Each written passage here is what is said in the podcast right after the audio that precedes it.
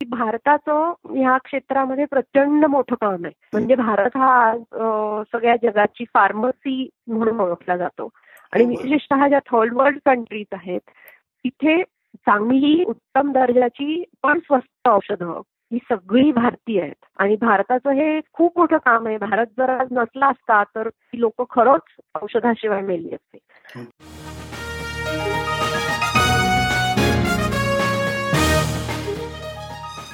विश्वसंवाद या मराठी पॉडकास्टवर मी मंदार कुलकर्णी तुमचं स्वागत करतो.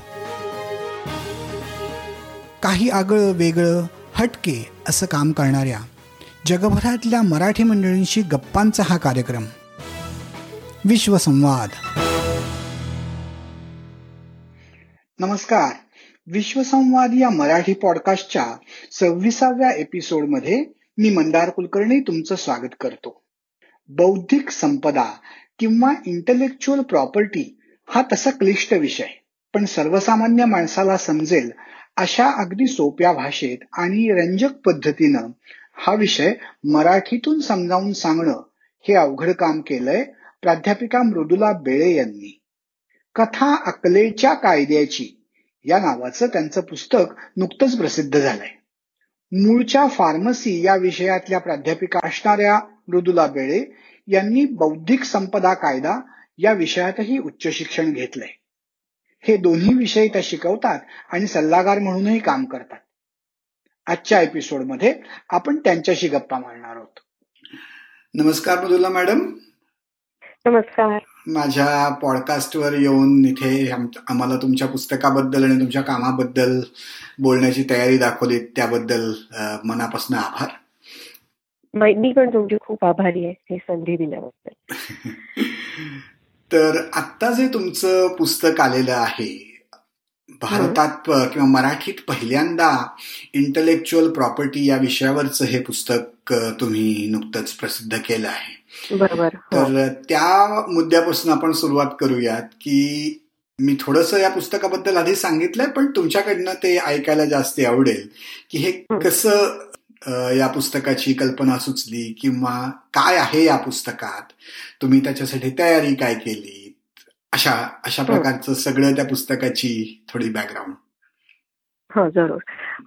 खर तर कुठली कल्पना घेऊन हे काही करायचं असं ठरलंच नाही. हा एक अपघात होता असं म्हणूया. मुळात बौद्धिक संपदा हा विषयच माझ्या आयुष्यात झालेला एक अपघात आहे. ज्याला आपण बाय डिझाईन म्हणतो असं काही ह्यातलं घडलं नाही. मी थोडं उशिरा हा विषय शिकायला लागले आणि त्यानंतर मी लोकसत्तेचे जे संपादक आहेत गिरीश कुबेर त्यांनी लोकसत्ते एक अग्रलेख लिहिला होता आणि त्यात त्यांनी जेनेरिक मेडिसिन्सबद्दल थोडं लिहिलं होतं आणि जे भारताच्या विरोधात होतं किंवा जेनेरिक मेडिसिन्सबद्दल त्यात थोडी चुकीची माहिती होती.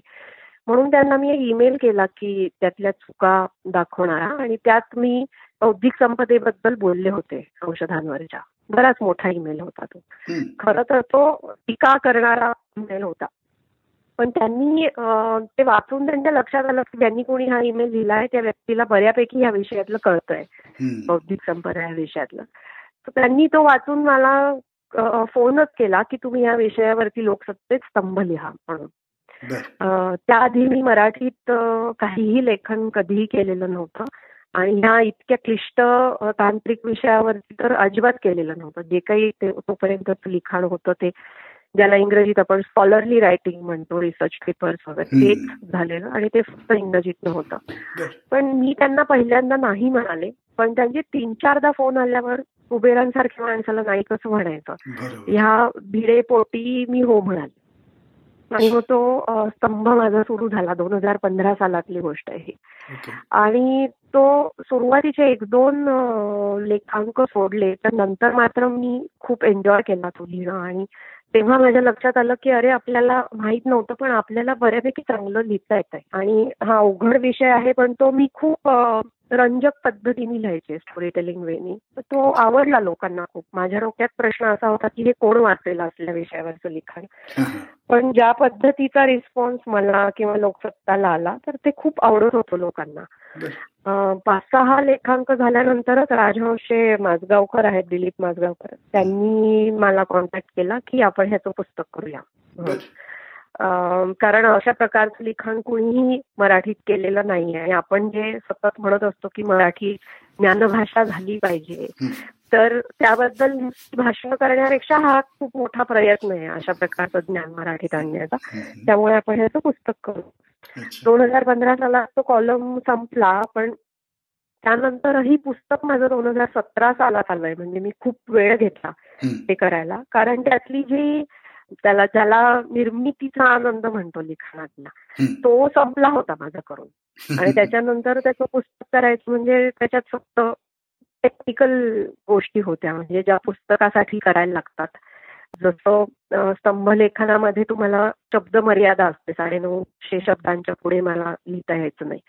त्यामुळे अनेक गोष्टी लिहून लिहायच्या राहून जायच्या किंवा त्रोटक वाटायच्या.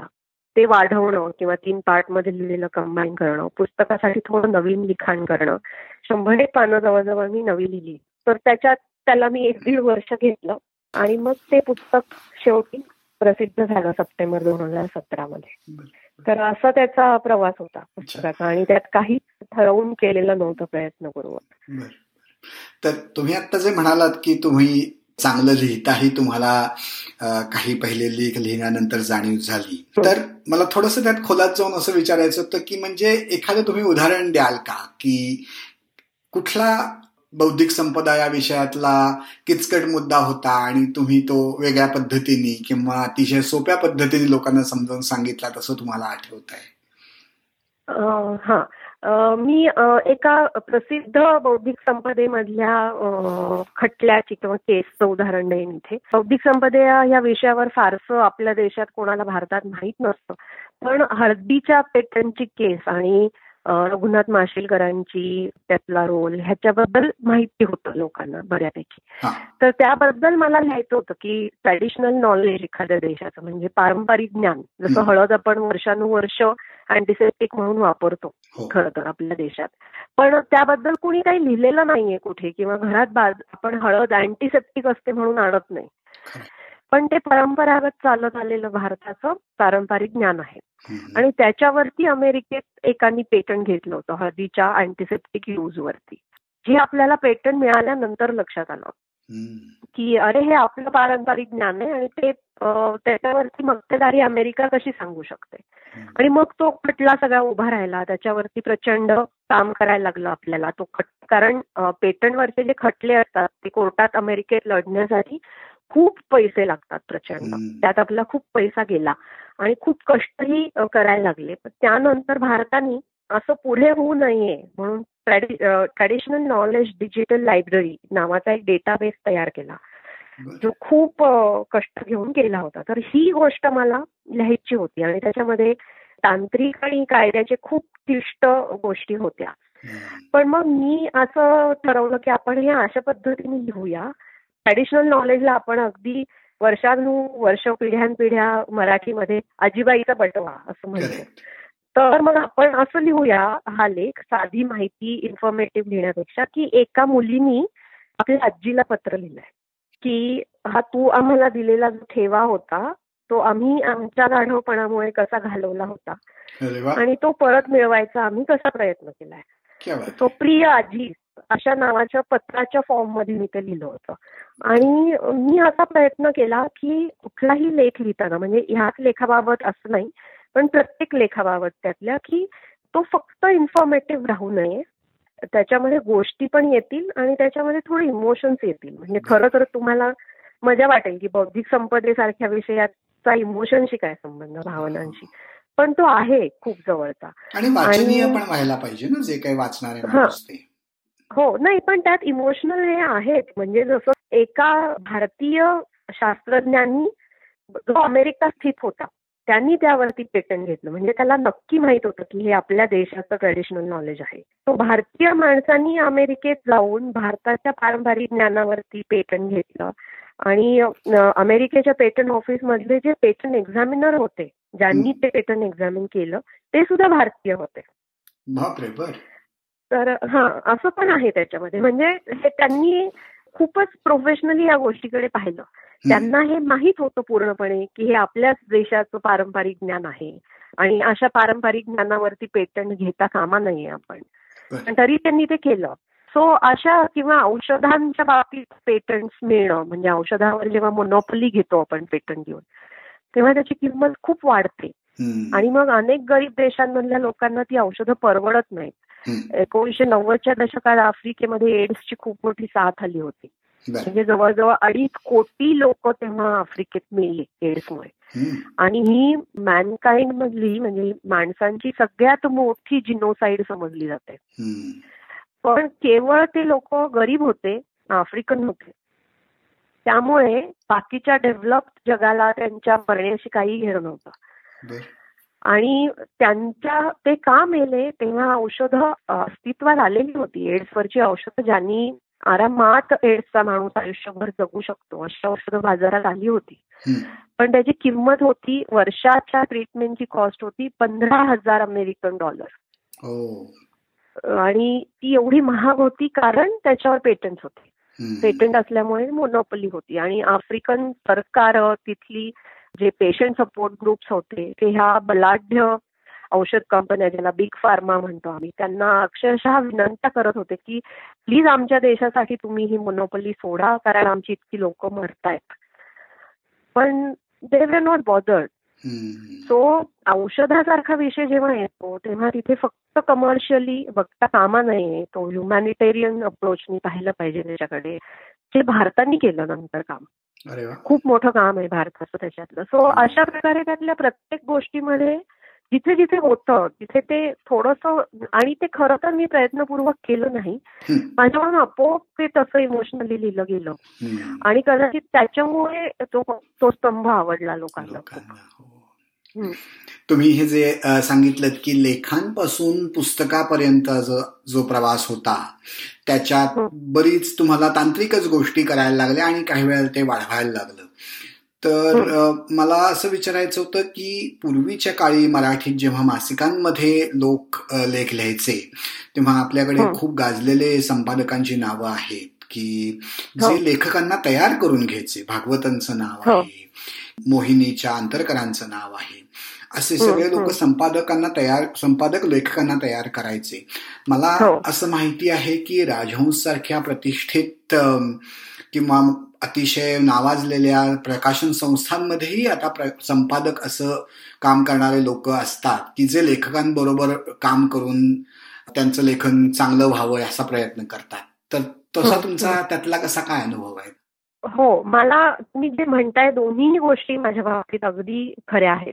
म्हणजे लोकसत्तेचे संपादक गिरीश कुबेर आणि राजहंसचे दिलीप काका माजगावकर त्या दोघांनी मला खूप मदत केली आणि खूप शिकवलं. सुरुवातीला मी जास्त चाचपडत होते स्तंभ लिहिताना. पुस्तक लिहिताना स्तंभ लिखन संपलं होतं आणि ते बऱ्यापैकी झालेलं आहे हे मला लोकांच्या रिस्पॉन्सवरून कळलेलं होतं.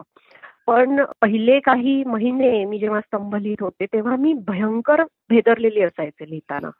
कारण मला पहिल्यांदा मराठीमध्ये असं काहीतरी अतिशय अवघड विषयावर लिहायला सांगितलं यांनी आणि लोकसत्तेचं ते विचार हे जे पान असतं म्हणजे एडिट ऑफ पेजेस असायची. खूप प्रसिद्ध आहेत सगळीकडे म्हणजे जे बुद्धिजीवी वर्ग समजला जातो तो खूप वाचतो महाराष्ट्रात आणि त्यांच्यासमोर आपण काहीतरी वेडेपणा आपल्याकडून नको व्हायला ह्याची खूप भीती असायची मला. पण पहिलाच लेख लिहिला तेव्हा एक तर मला आधी मानसिकरित्या तयार करायचं काम कुबेरांनी खूप केलं. म्हणजे ते मला सांगत राहिले की नाही हे तुम्ही केलं पाहिजे. मराठी सरस्वतीच्या दरबारी हा विषय तुमच्या नावावर रुजू होईल हे किती मोठं काम आहे असं त्यांनी सांगून सांगून मला खूप तयार केलं. त्यानंतर अजून एक मजा अशी त्यांनी केली सांगायला पाहिजे इथे ती की मी शेवटी जेव्हा तयार झाले तेव्हा मी त्यांना म्हणाले की मी फोर्टनाईटली लिहीन म्हणजे पंधरवड्यातून एक लेख येऊ द्या माझा. म्हणजे वर्षभरात साधारण सव्वीस लेख होतात. तर मला तेवढंच झेपण्यासारखं आहे. म्हणजे तेवढंच कंटेंट आहे माझ्याकडे आणि आपण इतकंच लिहूया. आणि त्यासाठी मग मी सव्वीस लेखांसाठी काय विषय मला लिहिता येतील? ह्याची मी एक यादी केली त्यांना पाठवली. असा होमवर्क बराच झाला आमचा. मग ते मी तयारच होत नाहीये म्हणल्यावर शेवटी फोर्टनाईटली हो म्हणते म्हणल्यावर ते म्हणाले बरं ठीक आहे आपण पाक्षिक स्तंभ करूया.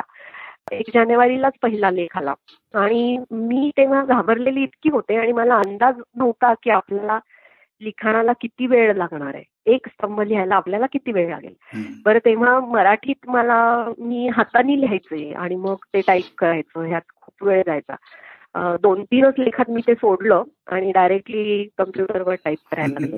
आणि मग माझ्या नंतर लक्षात आलं की तीन चार तासात आपला स्तंभ लिहून होतो. पण त्याआधी मला त्याची भीती खूप होती.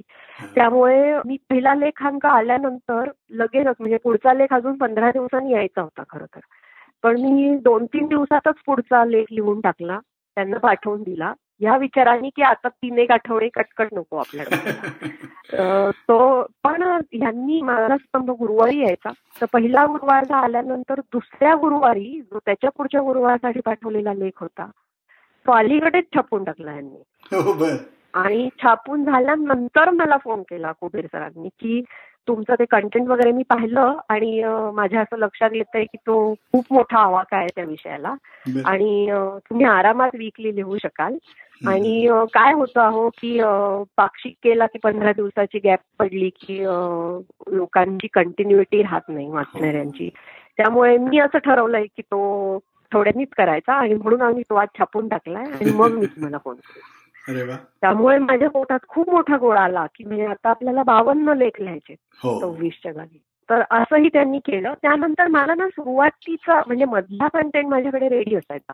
पण पहिलं जो इंट्रोडक्शन असते त्या ह्याची जी मला खूप इंटरेस्टिंग प्रकाराने करायची असायची. कारण मला माहीत होतं की एकदम तांत्रिक वाक्याने सुरुवात केली की तिथेच सोडून देणार आलं होतं ते वाचायला. तर ते आणि शेवटचं म्हणजे सुरुवात आणि शेवट आणि टायटल कॉलमचं हे करायला मी खूप धडपडले सुरुवातीचे दोन तीन आठवडे. म्हणजे मी पहिलं मधलं लिहून टाकायचे. आणि मग मला खूप विचार करायला लागायचा आधीच लिहायला आणि नाव द्यायला. माझं पुस्तक पण जर तुम्ही पाहिलं किंवा कॉलम पाहिला ऑनलाईन अवेलेबल आहे तर हो. सुरुवातीची त्याची जी टायटल्स आहेत ती खूप स्टिरिओ टाईप आहेत असं म्हणता येईल मला. म्हणजे ती मला जमायची नाहीत करायला. म्हणजे बौद्धिक संपदेचा विचार वगैरे हे खूपच बोर टायटल झालं. आणि ती तशी आहेत? पण मग नंतर मी जेव्हा खूप बारकाईनी कुबेरांचे अग्रलेख वाचायला लागले तेव्हा माझ्या लक्षात आलं की त्यांची टायटल्स अत्यंत इंटरेस्टिंग असतात.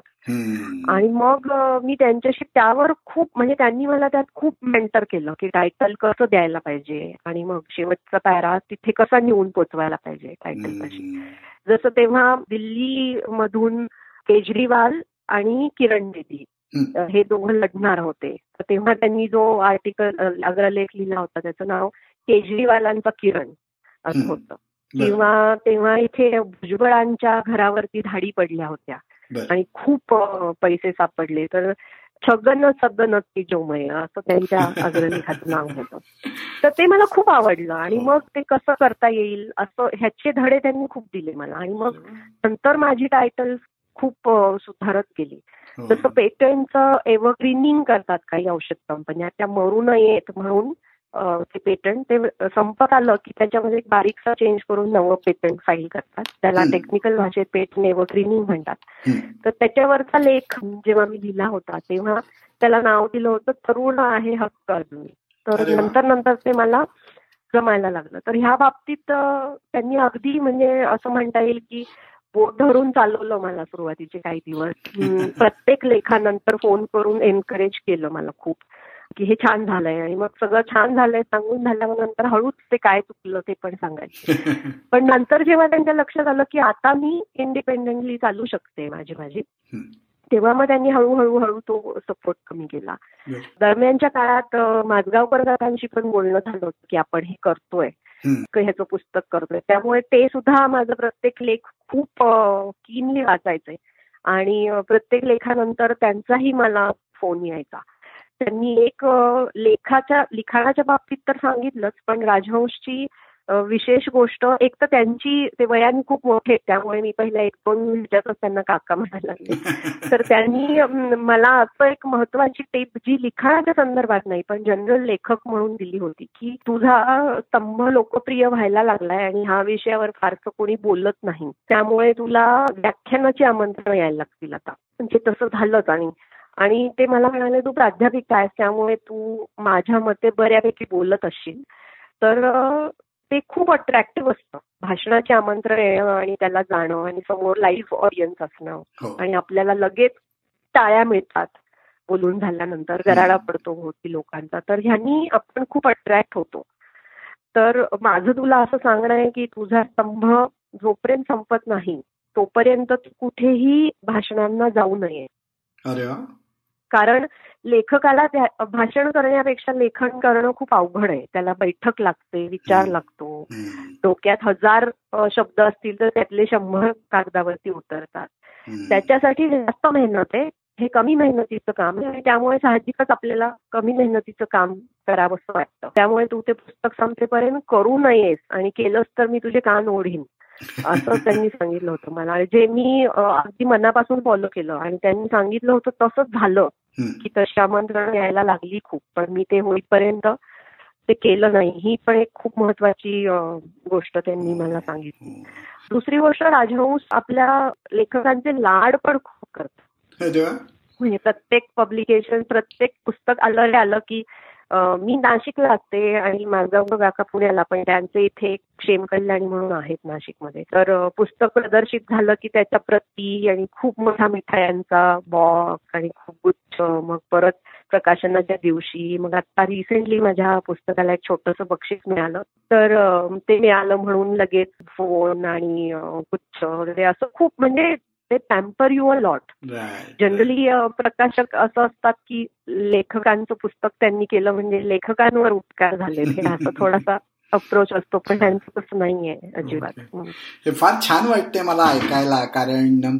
मराठीत अजूनही संपादकांनी त्यांचा रोल अतिशय मनापासून करणं आणि त्यातून चांगले लेखक निर्माण होणं हे जिथं जागतं उदाहरण तुमच्याकडून दिसतं आहे आणि ही खूप चांगली वाटणारी गोष्ट आहे. हो, अगदी. आणि त्याच्यात ते इतकं अनौपचारिक होतं आणि म्हणजे कित्येक गोष्टी आता कुबेर माझ्या पुस्तकाच्या प्रकाशनाला त्यांनी मला आधीपासून सांगितलं होतं की जिथं जिथं तुझ्या पुस्तकाची प्रकाशनं होतील त्याला मी येणार आहे. पुस्तकाचं प्रस्तावना त्यांनी लिहिली पुस्तकाच्या प्रकाशनाला ते आवर्जून आले. त्यानंतर आता मी एका दुसऱ्या पुस्तकावर काम करते. ज्याचा खरं तर आता लोकसत्तेशी आणि गिरीश कुबेरांशी काही संबंध नाहीये. पण त्यांना जेव्हा लक्षात आलं की मी एका म्हणजे त्यांची ज्या प्रकारची पुस्तकं आहेत ना एका तेलियांनी हो. वगैरे की इन्फॉर्मेटिव्ह विषय आहे पण तो एंगेजिंग वेनी लिहायचा आहे म्हणजे. ज्याला आपण ड्रामॅटाइज्ड नॉन फिक्शन म्हणतो. त्या पद्धतीने तर मला त्या लेख लेख लिहिण्याच्या स्टाईल करून ह्या पुस्तकावरती जायला अडचणी येत होत्या. तर ते खूप स्वतः बिझी असतात आणि पण मेंटरिंग कसं करावं एखाद्या नवीन लेखकाचं? ह्याच ते आयडियल उदाहरण आहे. म्हणजे त्यांनी वेळ काढून ते तासन तास माझ्याशी त्या पुस्तकाबद्दल अजूनही बोलतात किंवा मी लिहिलेलं वाचतात.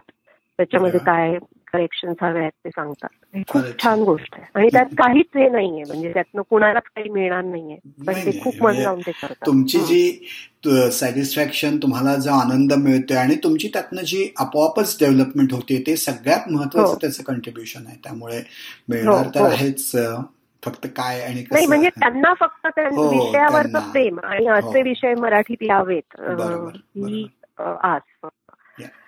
तुम्ही टायटल्सबद्दल बोललात आणि मला तोच प्रश्न पुढचा विचारायचा होता की तुमच्या पुस्तकाचं हे जे शीर्षक आहे कथा अकलेच्या कायद्याची हे मला. फार म्हणजे फारच आवडलंय आणि इतकं.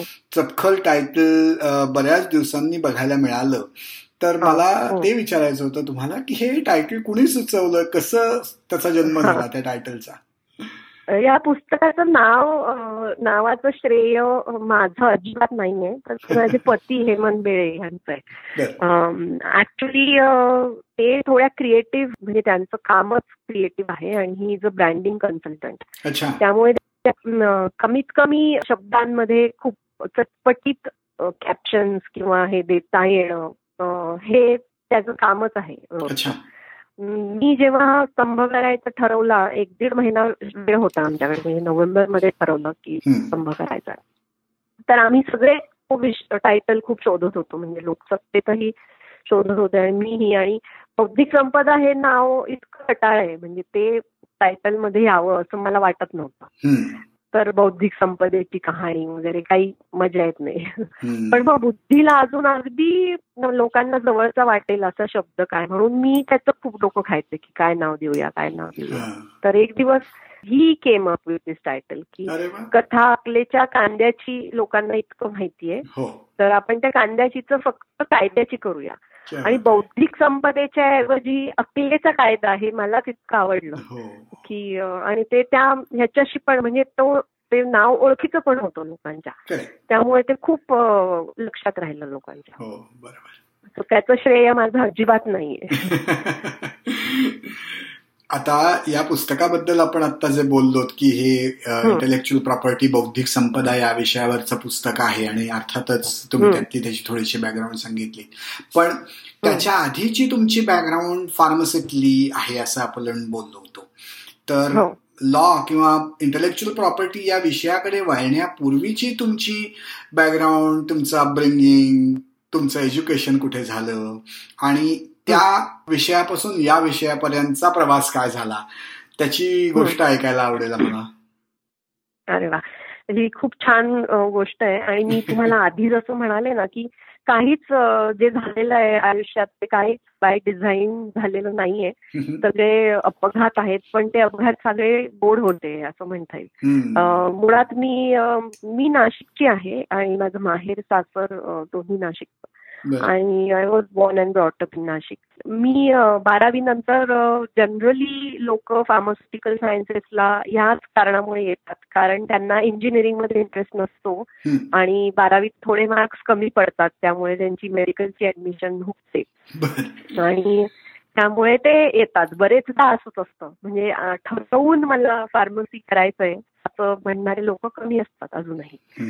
पण तेव्हा माझंही तसंच झालं आणि त्यामुळे मी नाशिकला आमच्या इथे एक खूप चांगलं फार्मसी कॉलेज आहे जे पुणे युनिव्हर्सिटी मधलं एकमेव एडेड कॉलेज आहे अजूनही. तर मग तिथे मला ऍडमिशन मिळाली. मी अर्थात मी शिकायला लागल्यानंतर मला हा विषय खूपच आवडायला लागला. त्यानंतर मी मास्टर्स केलं. चार वर्षाचा बी फार्मचा कोर्स असतो मास्टर्स केलं. आणि त्यानंतर मी ज्या महाविद्यालयात शिकत होते तिथल्याच प्राचार्यांनी मला कधीतरी काहीतरी वर्गात टीचर्स डेला वगैरे आम्ही स्टुडंट्स लेक्चर घेतो. तर असं काहीतरी घेताना पाहिलं होतं कधीतरी. आणि त्यांच्या लक्षात आलं की ही चांगली शिकवते खूप. त्यामुळे त्यांनी माझं मास्टर्स झाल्यापासून अनेकदा मला विचारलं की तुला इथे जॉईन व्हायचंय का? आणि ज्याला मी अगदी धुडकावून लावल्यासारखं नाही म्हणायचे. मला अजिबात इंटरेस्ट नव्हता अकॅडमिक्समध्ये वगैरे.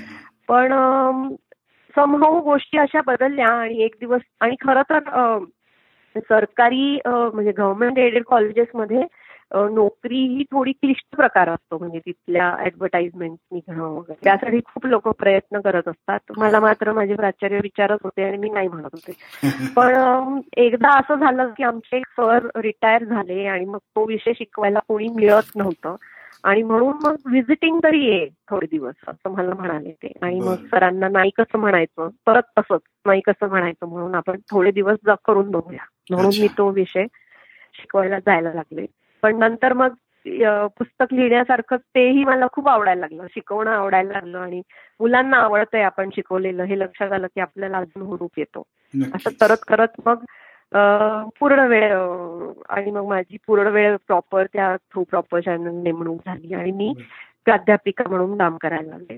त्यानंतर मी पंच्याण्णव साली माझं मास्टर्स आणि सत्त्याण्णव साली पंच्याण्णव साली बी फार्म आणि सत्त्याण्णवला मास्टर्स झाला आणि मी काहीतरी दोन हजारमध्ये वगैरे कॉलेजला व्हिजिटिंग प्रोफेसर म्हणून जायला लागले. आणि तसं ते सुरू झालं. मग पीएचडी केलं आणि दोन हजार बारा मध्ये माझं पीएचडी झालं. दरम्यानच्या काळात गंमत अशी झाली की दोन हजार आठ सालातली गोष्ट आहे ही. माझा एक वर्गमित्र माझ्याच कॉलेजमधला जो बी फार्म झाल्यानंतर एम फार्म पीएचडी मग पॅरिसला जाऊन दोन post doc hardcore medicinal chemistry मधल्या त्यांनी केलेल्या. आणि नंतर तो परत भारतात आला.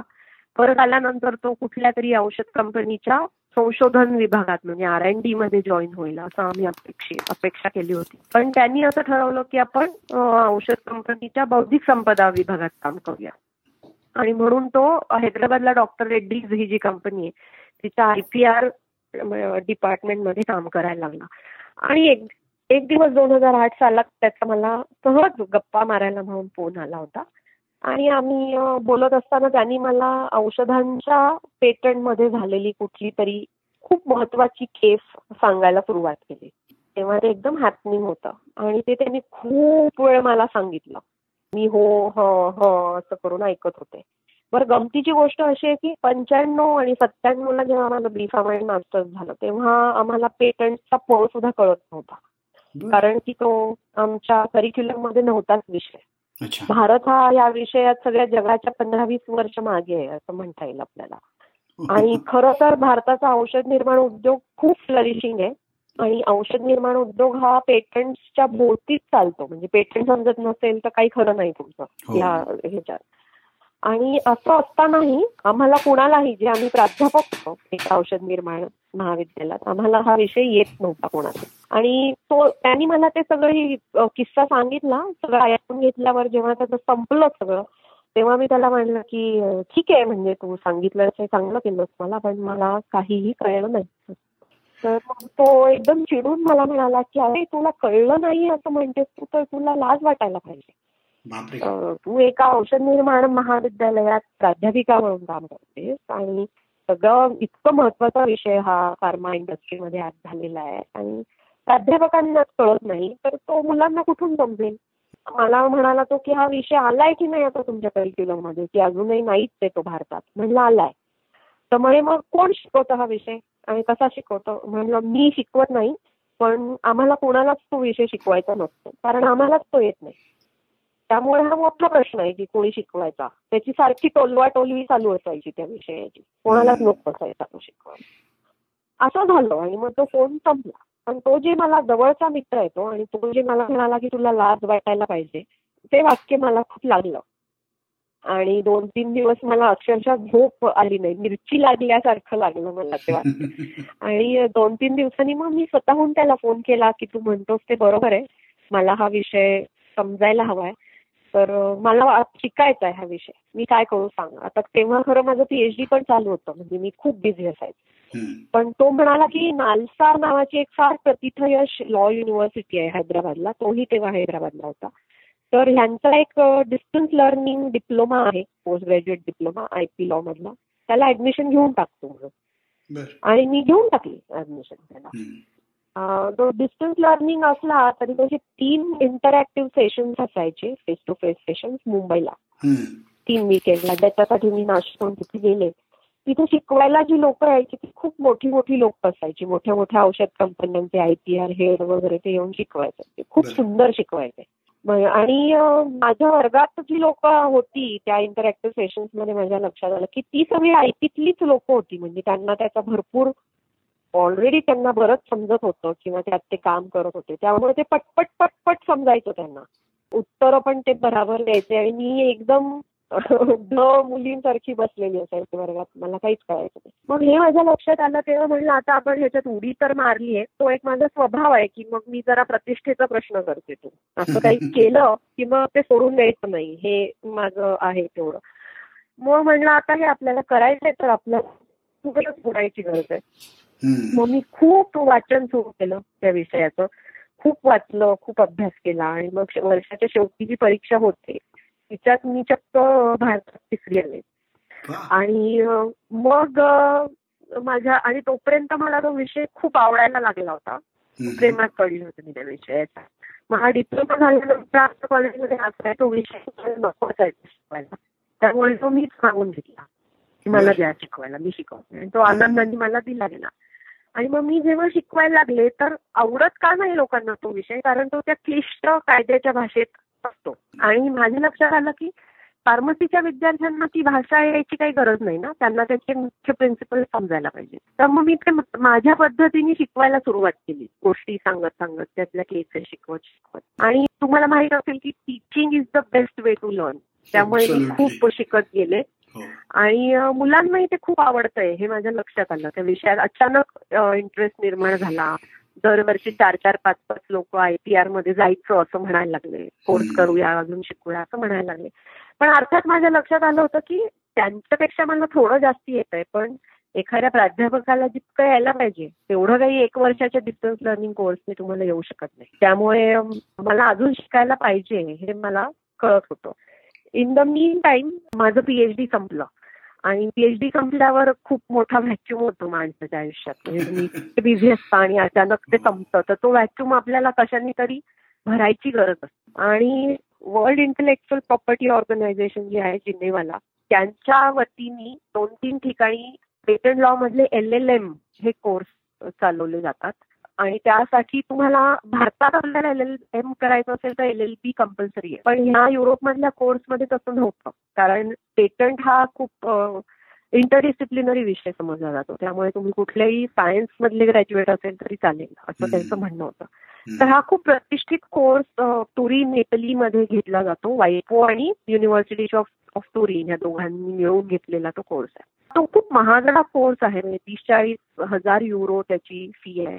पण चाळीस जणांची बॅच असते त्यात बारा फेलोशिप ते दरवर्षी देतात.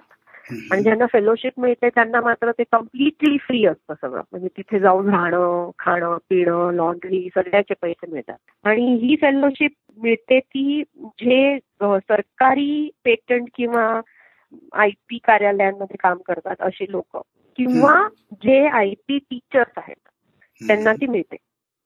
त्यासाठी मी अप्लाय केलं आणि ती मला मिळाली फेलोशिप ती मिळाली कशी त्याचा एक खूप इंटरेस्टिंग किस्सा आहे. एकदम थोडक्यात सांगते मी तुम्हाला की पहिल्यांदी मला रिजेक्शन ईमेल आला. माझं खरं प्रोफाईल सीव्ही खूप छान दिसत होता पण तरी माझं रिजेक्शन आलं. तर मला हा विषय खूप डोक्यात होता की आपल्याला का नाही मिळालं? आणि मला त्यांनी चैन पडेना. खरं तर त्यांची खूप रिगरस प्रोसेस झालेली होती स्क्रीनिंगची पण इतकी बेचैन झाले मी शेवटी की एक दिवस त्या जिनेवातल्या वायपो अकॅडमीत मी फोन केला. मला सांगा की मला ही फेलोशिप का मिळाली नाही? आणि कुणाला मिळाली आहे? आणि ज्यांना मिळाली त्यांच्यापेक्षा माझ्यात काय कमी आहे मला सांगा? तर त्या वायपो अकॅडमीतली ती ऍडमिनिस्ट्रेटिव्ह ऑफिसर होती. ती म्हणाली बघ हा डिसिजन काय मी घेतलेला नाहीये. पण तुझ्यात काही कमी आहे असं नाही. जगभरातून आम्ही बारा फेलोशिप देतो. त्यामुळे तू इमॅजिन कर की तिथे कॉम्पिटिशन किती असते. आणि आमचं झोन वाईज रिस्ट्रिक्शन्स आहेत. म्हणजे एशियातनं इतके द्यायचे यातनं इतके द्यायचे लॅटिन अमेरिकेतनं इतके. तर त्यातला आमचा फोटा ठरलेला असतो आणि त्यामुळे आम्ही ठरवलेलं की बांगलादेश भारत पाकिस्तान मधनं एक. आणि मागच्या वर्षी आम्ही एका भारतीयाला ही फेलोशिप दिली त्यामुळे आम्ही यावेळी भारतीय माणसाला ती द्यायची नाही. असं ठरवलं. त्यामुळे तुला ती मिळाली नाहीये. पण मग मी तिला फार कळवळून बहुतेक म्हणाले की नाही पण I so wanted to do it आणि मला आत्ताच शक्य फक्त. कारण तेव्हा माझी मुलगी आठवीत होती. म्हणजे पुढची तीन चार वर्ष तिची अवघड असणार होती आणि मग तेव्हा मला शक्य नव्हतं. घर सोडून कुठे जाणं. तर ते ऐकून ती मला म्हणाली की तू एक काम कर ना मी तुला वायपोच्या डिरेक्टरला तुझा फोन आत्ता ट्रान्सफर करते आणि तू त्यांच्याशी बोल. तर मग I was taken aback म्हणजे खूप मोठा माणूस असतो वायफोचा डिरेक्टर आणि त्याच्याशी त्याला क्वेश्चन करायचं की अरे मला फेलोशिप का नाही दिली? आणि त्याच्याशी बोलायसाठी माझी काही तयारी नव्हती झालेली. आणि मला एकदा वाटलं की तो म्हणेल की ही काय मूर्ख बाई आहे की असं विचारते मला. मला का नाही दिली ऍडमिशन कारण जेव्हा की ती स्वतः पण त्या ऍडमिशन प्रोसेस मधून गेली आहे सध्या. पण मग एका आणि अगदी काही मायक्रो सेकंडमध्ये चालू होते हे विषय डोक्यात. कारण फोन चालू होता. पण मग नंतर मी विचार केला की anyway I have nothing to lose मला मिळालीच नाहीये. तर काय बोलून बघूया फार तर फार काय होईल? तो नावं ठेवेल मला. मला ठेवू द्या पण हा एक शेवटचा चान्स आपण घ्यायला पाहिजे.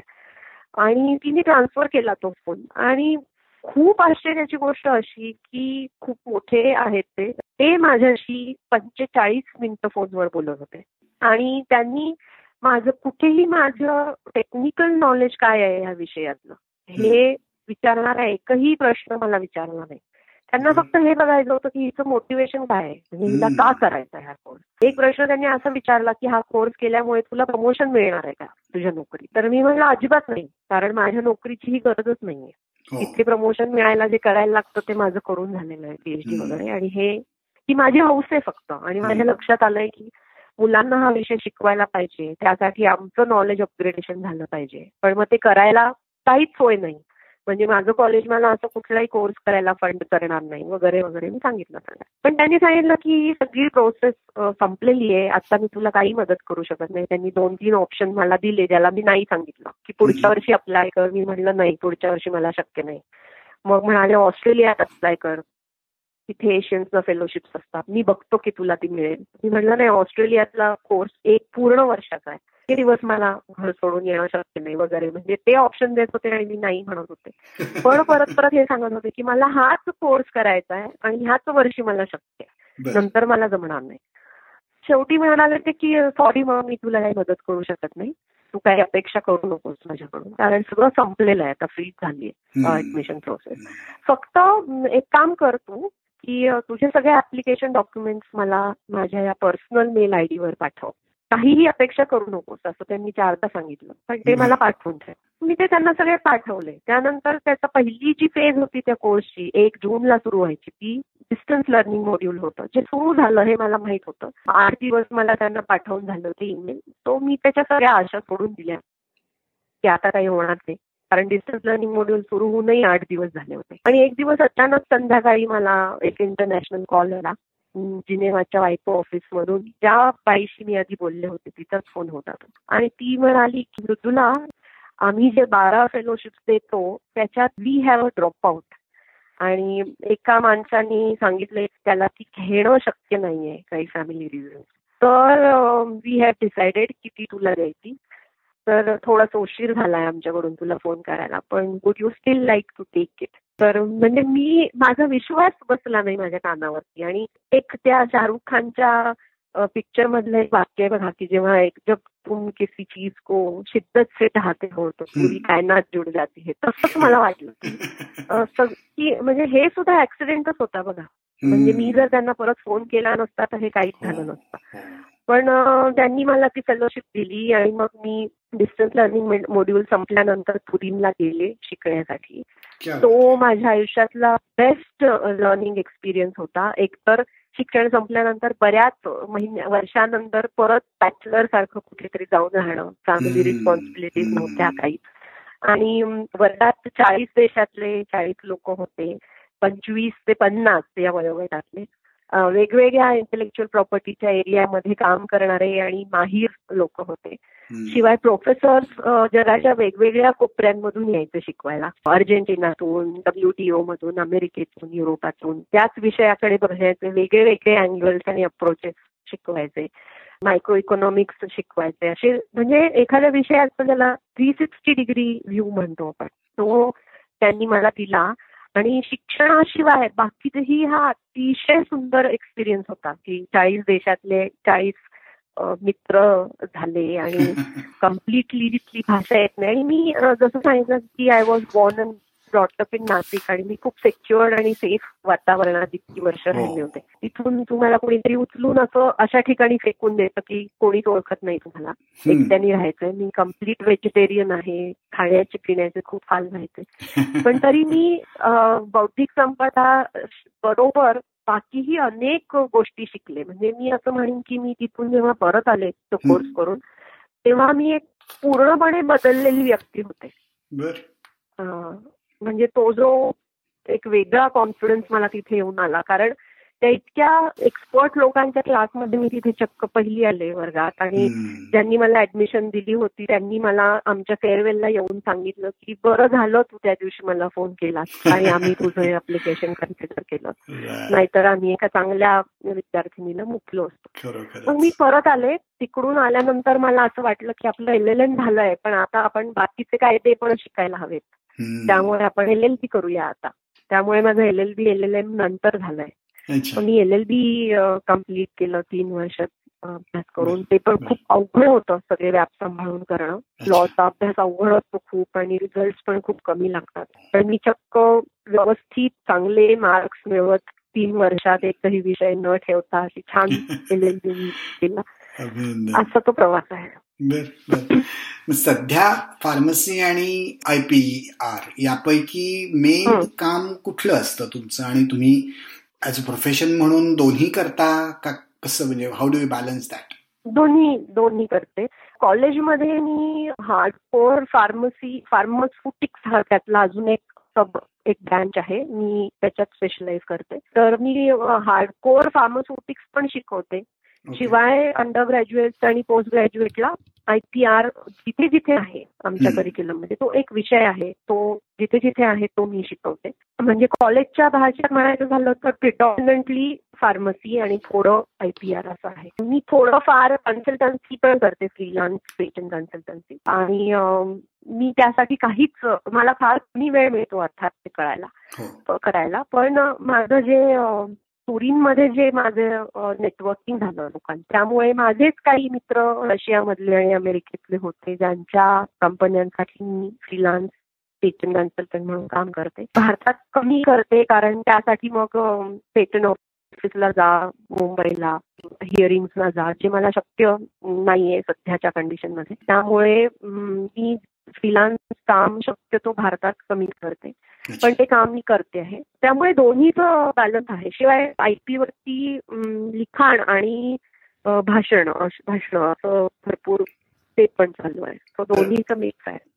आपण जवळजवळ गेली पंचेचाळीस मिनिटं वगैरे बोलतो आहोत त्याच्याबद्दल तर मला वाटतं आपण ह्या गप्पा फारच इंटरेस्टिंग होत आहेत पण वेळेचं शेवटी भान ठेवून आपल्याला जेव्हा हो. शेवटाकडे जायचंय तेव्हा मला विचारायचं होतं की तुम्ही आता सध्या नवीन काही पुस्तकं किंवा प्रोजेक्ट तुम्ही एका पुस्तकाचा उल्लेख केलात किंवा बाकी जी हो, हो. जी काही तुम्ही प्रोजेक्ट करताय त्याच्याबद्दल काही सांगाल का तुमच्या फ्युचर प्रोजेक्टबद्दल?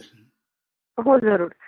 दोन गोष्टी झाल्या माझ्या आयुष्यात या लिखाणामुळे. एक तर मला मराठीत बाकीच्या विषयांमध्येही लिहिता यायला लागलं. पेटंटशी संबंधित नव्हतं. तर मी हे इटली मधला जो माझा एक्सपिरियन्स होता त्यावरती पण एक सिरीज लिहित होते लोकसत्तेत जी खूप आवडली लोकांना. आणि त्याचा आयपीआरशी काहीच संबंध नव्हता. माणसांचे एक्सपिरियन्सेस होते ते. तर त्याचं पुस्तक करा असंही मला बऱ्याच जणांनी सांगितलंय. पण ते थोडी पुढची गोष्ट आहे. सध्या मी मी आफ्रिकेत मधल्या एड्सचा उल्लेख केला मगाशी बोलताना. हो.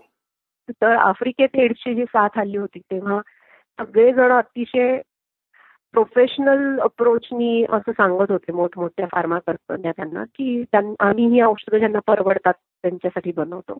ज्यांना परवडत नाही ते मेले तरी आम्हाला काही फरक पडत नाही. तर असे अडीच तीन कोटी आपले भाऊ बहिणी त्या आफ्रिकेत गेले. आणि तेव्हा एकच इंडियन कंपनी सिटला जी तिच्याकडे ते कॉकटेल रेडी होतं एच आय व्हीचं जेनेरिक कॉकटेल होतं ते. आणि त्यांना ते तिथं पाठवायचं होतं कारण सिप्लाचे जे मालक आहेत डॉक्टर युसुफ हमीद ते फार गांधीयन थॉट वरती ती कंपनी चालवतात. तर त्यांना ते सहन होत नव्हतं. की इतकी लोक मरतायत आपल्याकडे औषध आहे पण केवळ लॉजमुळे आपल्याला ते तिथे पाठवता येत नाही. तर ह्याच्यावरचं एक पुस्तक मी लिहिते आहे आजचा.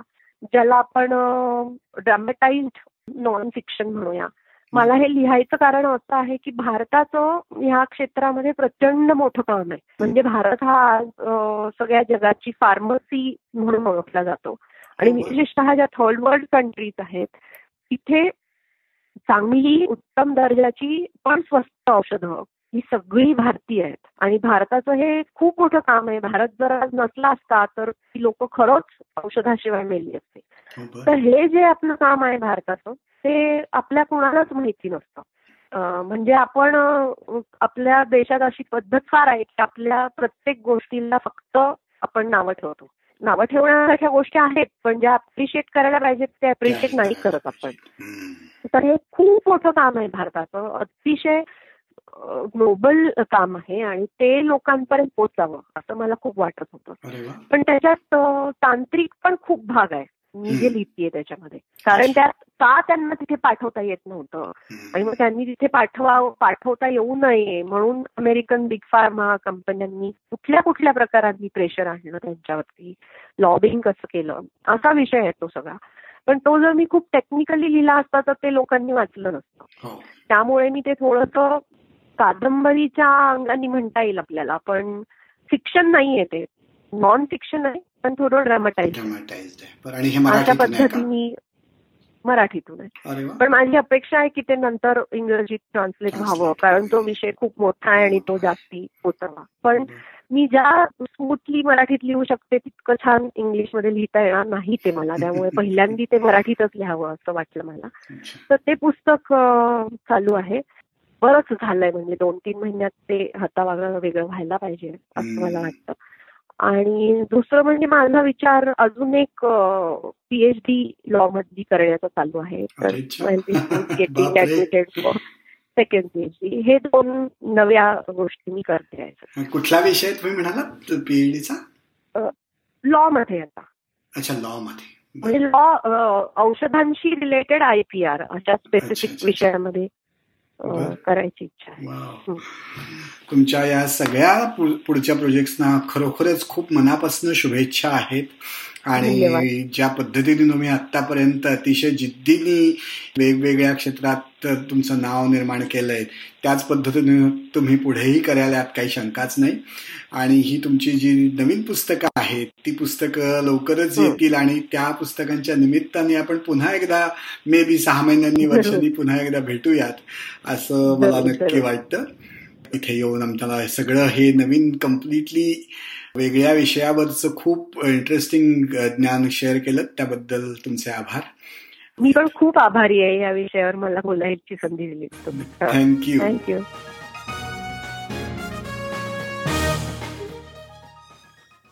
श्रोते हो विश्वसंवाद या पॉडकास्टच्या श्रोत्यांची संख्या झपाट्यानं वाढती आहे.